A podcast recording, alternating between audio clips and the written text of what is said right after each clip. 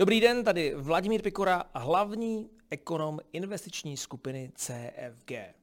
V poslední době jsme viděli, jak koruna posiluje k euru.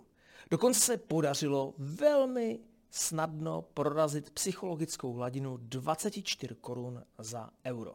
A hodně lidí se ptá, čím to je. No, je to snadné. Je to tím, že máme velmi dobrý sentiment v regionu.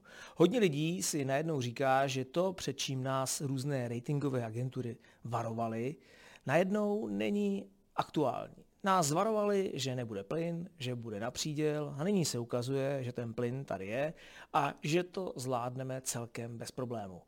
Zároveň se ukazuje, že ekonomika šlape lépe, než se předpokládalo, když ten deficit veřejných financí skončil nižším schodkem, než se původně očekávalo. Stát hospodařil lépe. A i to byl jeden z faktorů, před kterým nás ty ratingové agentury varovaly.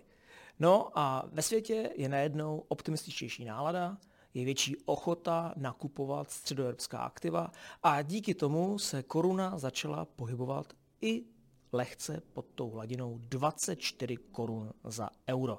Ta nálada je tak optimistická, že bych se nedivil, kdyby krátkodobě koruna ještě posílila.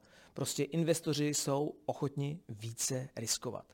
Nicméně z většího nadhledu bych byl opatrný, protože to, před čím například ta Nomura varovala, tedy to, že máme velkou vnitřní a vnější nerovnováhu, tak to je pravda. A opravdu tady máme riziko, a opravdu bych se proto nedivil, kdyby za rok byla koruna o trochu slabší, nežli je dnes. Trh očekává, že koruna oslabí výrazně. Já se ovšem domnívám, že kdyby měla koruna oslabit výrazně, tak do hry vstoupí Česká národní banka. No a ta by začala intervenovat a nedovolila by koruně oslabit. Proto spíš, než abych si vsadil na nějaké velké oslabení koruny, tak bych si vsadil na nějakou stagnaci až mírné oslabení koruny, nějaké zanedbatelné oslabení koruny.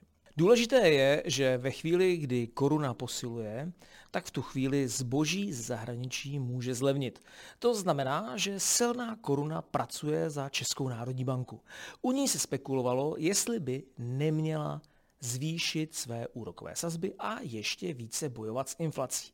Nicméně ve chvíli, kdy koruna takto posílila, tak Česká národní banka nemusí své úrokové sazby vůbec měnit. Může je ponechat tam, kde jsou, po mnoho měsíců.